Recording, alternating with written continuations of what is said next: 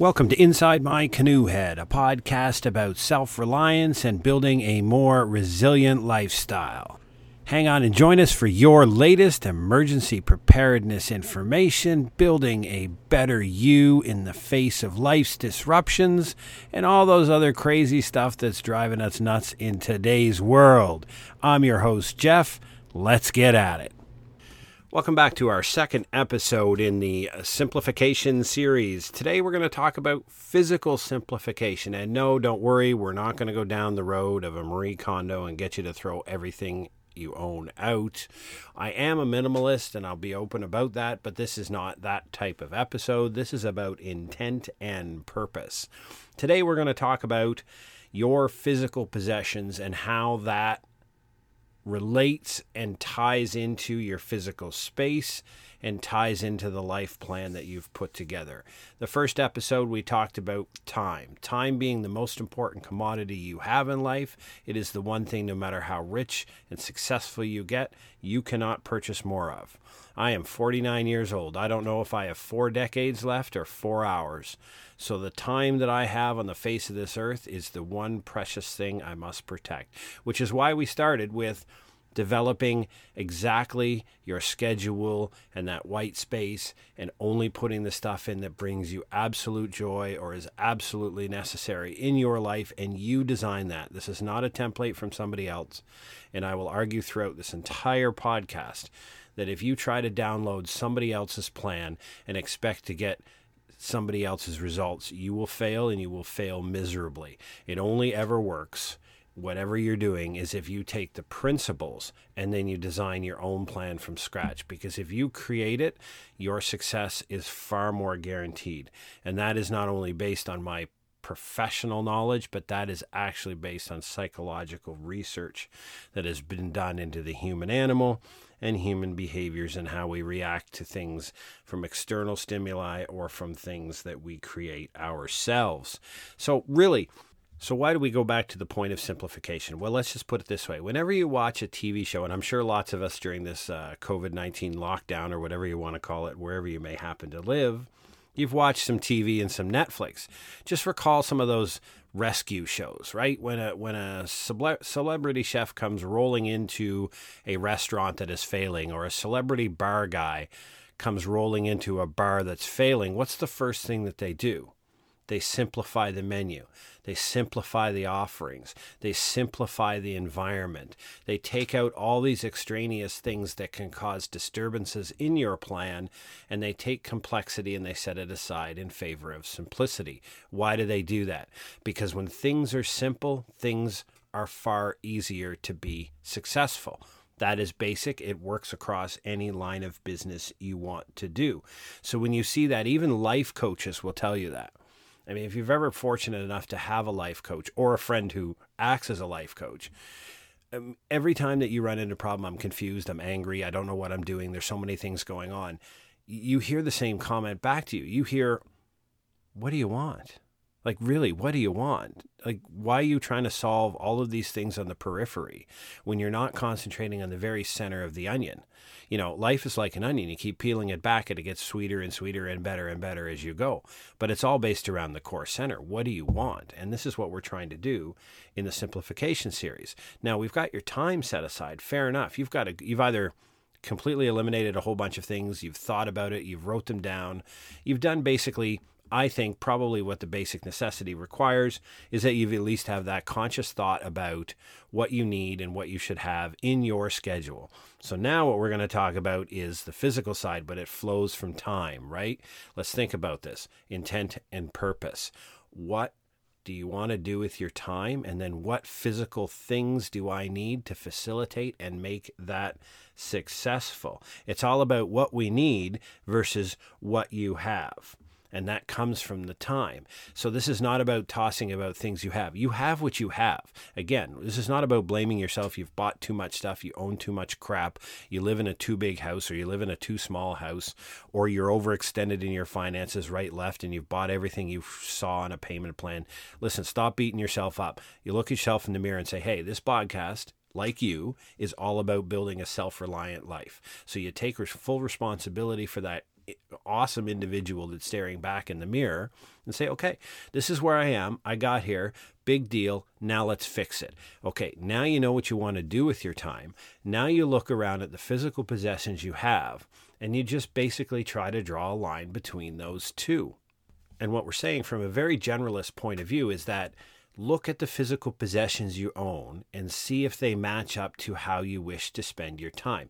Yes, I know there are a whole bunch of things things related to shelter, things related to eating, and things relating to cleaning and using the washroom. Uh, okay, they're necessary. But I'm talking about all of the things that are not required for the basic requirements of life, which we've gone over before. Look at those. Do they facilitate the things that you want to do? You're in charge of designing this life. This whole thing that we're going through in simplification, and even all the way back into our previous uh, podcast series on individual emergency preparedness, is you are designing this life. So now that you've designed it, you look at your physical possessions, say, okay, you have to make a choice. Are these items things that facilitate what I want to do? And they might be things that you that you're going to do that right now, you know, plan to time horizon three that sees in a year you're really going to retake up golf. You got a couple of things to sort right now, but you really want to get back into golf because you know you just remember all the great times when you were younger and, life was simpler and you loved to golf and you got a set of golf clubs. Why would you throw the golf clubs out? It makes no logical sense. You may not actually going to use them for another year, but why would you throw them out? Because if you're going to golf again, you're only going to go out and buy them. Okay, so I don't see the logic in throwing stuff out because you're not going to use it in the next 30 or 90 days, especially a set of good golf clubs because they're not cheap. I say that because that's like me. Right behind me in my studio here is my golf clubs. I've golfed once this year. I'd love to golf five times a week, but reality doesn't let that happen. But golf is important to me. It is something that I enjoy time. So I have a set of golf clubs and I have the necessary equipment to have a great time doing something that I want to fit into my schedule. It's really that simple. It's not that complicated. And it's very simple to something that I saw on, and, and it was on a motivational video that I saw on YouTube. And, and, uh, and I do apologize. I can't remember exactly uh, whether it was Motiversity or uh, motivational life. I, mean, I listen to so many different motivational channels, but anyhow, the individual was saying, quite frankly, you, you got to make a choice, right? You got to make a choice in life. If you had five options, like go to school, not go to school, become a lawyer, don't become a lawyer, live in a van, or whatever, like make a choice because it doesn't matter. Because in your life, you will never ever know how it would have come out what the outcome would have been had you made a different choice. Like you'll never know that. You could imagine it, you could think about it, but you will never know for certain what would have happened, right? So you just make a darn choice and go for it. This is what you did with your schedule. Now you do it with your physical items. And then you make sure that you have those right tools and that right equipment to follow your plan. Now, we know in the individual emergency preparedness series, we talked about all the equipment and you developed a list of things that you think you should have to meet the requirements in the time horizon you set aside. Now, a lot of the emergency preparedness equipment that you're going to have might likely never be used. And it's kind of like a car insurance policy. You could be a great driver, a very safe and defensive driver, and drive 40 years and never have a car accident, yet have paid probably $100,000 in car insurance premiums over that period of time, right? But that's kind of like what emergency preparedness equipment is. It's that stuff that provides you that insurance policy for something that could happen. And so there are going to be things that you're going to keep that are just in case items. But remember, they need to be just in case items for something that might actually occur. Like, you know, that surfboard when you have a bad set of knees, but you know what? Someday you're going to run away from it all with the surfboard and a car and go to Maui. Okay, maybe that's not the thing you should hang on to, but hey, you know, it's your life. And this is the point. Again, you make all those decisions and you make it figured out. Of course, we can't have a physical discussion without talking about money. Remember, money is a tool and it is not a measurement of success. Money is something that facilitates the acquisition of the necessary things for the basic of life. And once you have those basics of life, then money facilitates the acquisition of those tools and equipment that support the things that you have added to your calendar. And when you remove something from your calendar, you sell them and you acquire a little bit more money for them. So, money is a tool, it is not a measurement of success. You did not start this life with any money, and you're not going to end this life with any money because you're going to go in, we're all going in the same pine box. Okay, yours may be better decorated than mine, but we're both dead. So, does it really matter? No.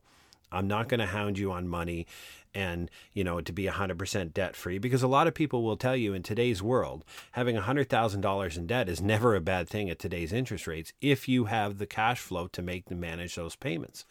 You know what? I'm not going to preach to you what you should and should not do with money. Tying yourself to debt, having to work a certain job, having to generate a certain cash flow because you need to make a minimum set of payments required on debt that is long term or consumer debt is never a good idea because you are not becoming an individual self reliant in person. You are tied to the bank or whomever owns that debt. So be careful when you talk about debt and be careful when you think about money. Money facilitates things. Even debt can facilitate things. Rich dad, poor dad will tell you, you know, he's a multimillionaire a hundred times over, but he's also $150 million in debt. But he also has the cash flow to manage the payment on that debt, which generates the lifestyle that, that he absolutely lives. And so, you know, it, it's all about your philosophy and how you view money. All I'm saying is, is that you have to take it through the framework analysis of whether you are tied to doing something in order to facilitate that debt. Are you able to exit that debt? Are you able to liquidate assets? Like, for example, if you had say you know $150000 in credit card and cash flow debt uh, but you had liquefied assets in in TFSA here in Canada or some other savings plan and a checking account worth $180,000, but you're using that debt to facilitate certain other things, and you could actually liquidate your assets, clear your debt, and go off and chase something new, then I who who the heck has a problem with all that debt, right? I mean, be serious. The point being is is that the freedom always must be preserved to be able to exit a certain strategy and move on to something else if your life priority changes. So just keep that in mind with debt. Uh, it's all about cash flow. It's all about being able to pay your bills, but it's also all about having the freedom to do what you want. So we're going to end up today. I know this is a bit of a shorter episode, but I want to talk about a couple of really cool things that I came across. These are interesting ideas that are out there in society. And they both work exceptionally well for somebody who is thinking about an independent and self reliant lifestyle with minimal physical possessions or just the basic required possessions to meet their time requirements. And one is the gig rental economy. Now, a lot of people have heard about the gig economy, the contract economy, the on demand economy. And this is what is emerging from not just the COVID 19 pandemic, but it was coming along anyhow. Where those days where you have a long term job with a company, pay into a pension plan, retire 35 years later, that kind of job is only really ever going to exist in the future in the public service, and then that is likely to be in danger you know, in the decades to come. So what you're looking at is your work is probably going to be contract to contract to contract to contract to gig. You're going to have to learn how to manage that money, but that's that, that's perfectly fine. I mean, you, you can do it and it's fairly easy to do it. And we're going to deal with that in the next episode. But the gig rental and the gig economy is a really cool idea to, to embrace because what it means is that you don't own a car, you rent a car when you need it. And I don't mean going to Enterprise or Budget or, or Hertz, well, not Hertz anymore because they're belly up, but uh, not going to a rental car. It's, it's paying for a fractional car ownership. And this is a great idea where you pay, uh, well, here in Canada, the program that I looked up, uh, you pay $40 a month. And uh, that $40 a month covers uh, your membership and some of the overhead costs of the organization. And then you pay so many dollars per hour to rent a car. You literally rent it by the hour. You pick which one you're going to pick up at what car park and at what parking spot and what hour you're going to return it. I need a car for four hours a day. Because think about it. Just think about it. You own a car and it sits in your driveway. If you think about the time, again, back to time, how much time do you actually spend driving that car? Probably no more than 5 to 7% of the day when it comes to time. But you're paying 100% of having it there. Wouldn't it be great if just when you need a car, you rented the car for the time you needed it and you walked away. No overhead, no commitments, no anything else, no liabilities, no car insurance, no car payments, nothing. It was simply an, an expulsion of cash flow. It's very much like Uber. I don't need to get around in this city. I have Uber to get around. You know, I want to go to Costco. I take an Uber to Costco. I take an Uber back all of my stuff comes with it. I don't need to own a car. Why the heck would I need to own a car? If I need to go to the airport, Uber will take me there. Um, one in a, I've run into one or two times where I've needed to transport to a very fun and interesting location for an outing outside of the city, and no Uber doesn't go there. So I mean, but whatever, you figure it out. Um, Uber will probably go if you talk to your Uber driver wherever you want it to. But the point being is that the on gig, you know, I want to golf once or twice a year. I don't own clubs.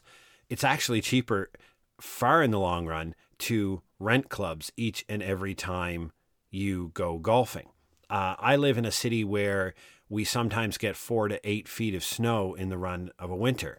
I could buy a great snowblower for about a thousand dollars, and then I could you know, maintain it and gas it. And oh, by the way, I actually have to stand out in the minus bazillion degree weather and blow the snow.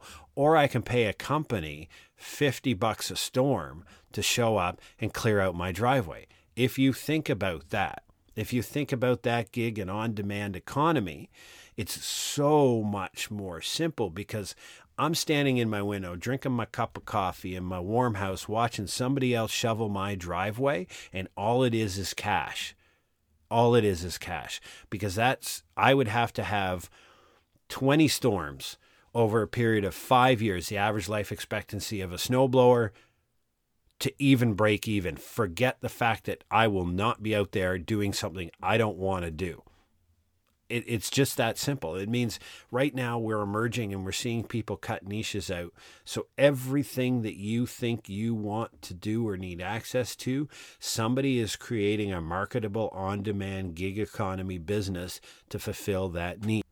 You almost quite likely don't need to own almost anything and because you can rent it on demand for what you need. So that's a great idea with uh, a gig rental. The other idea that I wanted to throw your way was this this thing that I came across was, and I want to quote this correctly uh, by the guy named uh, Guy Sim. Um, it was all about something called "Live Like You're Traveling." Okay, so basically, he said his premise and his setup was he lived like he was traveling. So he basically lived out of a suitcase. He actually had an apartment, but he lived like he was traveling. You know, one or two suitcases, he's visiting family, whatever you know. But what he also did is he went out and he spent time as if he was a visitor in his own city, if he was a visitor in his own neighborhood. He walked the streets all the time. He visited the little cafes, the little mom and pop shops. He just didn't go to the big grocery store. He lived as if he was an active participant in the community that surrounded him just like he would be if he was a visitor to that to go see all the neat and interesting things that are out there. And I'll give a shout out to this great website called Narcity, where I'm constantly on there looking for some really freakish, cool places to go in my own city.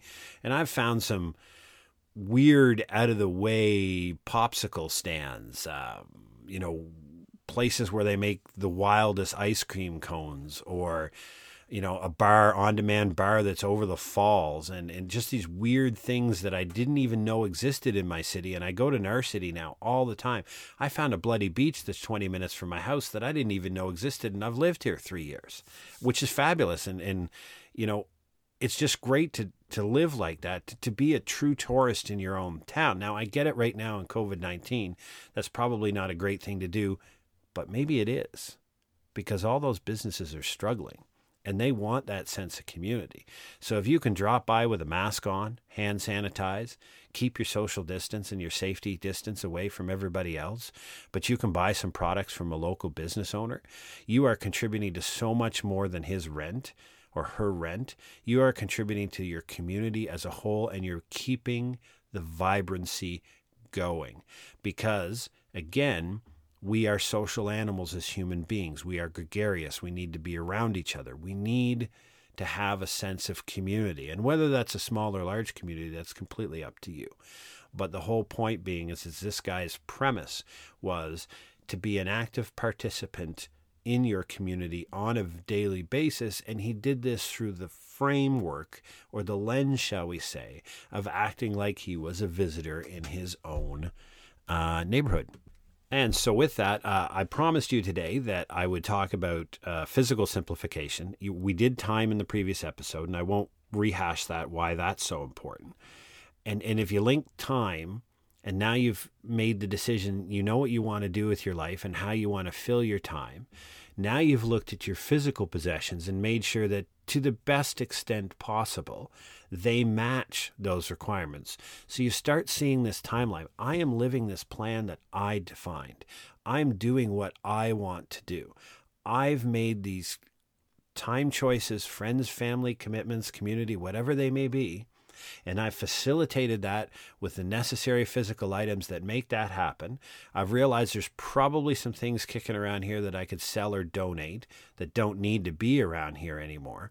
And I've started to feel, and you will, started to feel a little bit more free and a little bit more in control. And I'll go back to my one of my favorite quotes from Essentialism by Greg McKeown. If you don't go ahead and plan your life, somebody else will. And so this is your opportunity to then tie those physical items into that time frame and the last part of the puzzle is skill sets. We are going in the third episode, third and final episode of this series on simplification. We're going to talk about skill sets. We're going to talk about basic set of skills that you require to exist as a human being on the face of this earth, which you probably have some of, but likely not all of. And then we're going to move over and we're going to talk about the skill sets that you need to have in a very simplistic way to be certain that you are capable to meeting all life's demands and be ready for those inevitable disruptions when the next one comes down the line. Because we all know what happened when COVID 19 showed up. Okay you were not alone that you were totally caught off guard that you were totally disrupted that it shocked your life it shocked around you it, it hurt the people that you love. It challenged your very belief in what the future will look like. Now what we're going to do is get you a set of skills or, or lay the logic out behind the set of skills that that we believe you should have in able to meet the demands the next time a disruption comes because the next one will come and there's nothing you can do about it. Uh, you don't control that neither do i uh, i don't care what you think controls that but the point being is you have a very limited frame and a very limited set of things that you can control one of them is having the right skills to deal with disruption in life. So, based upon that, hopefully today was of value to you. Thank you for joining us at Inside My Canoe Head, and we'll look forward to seeing you next week.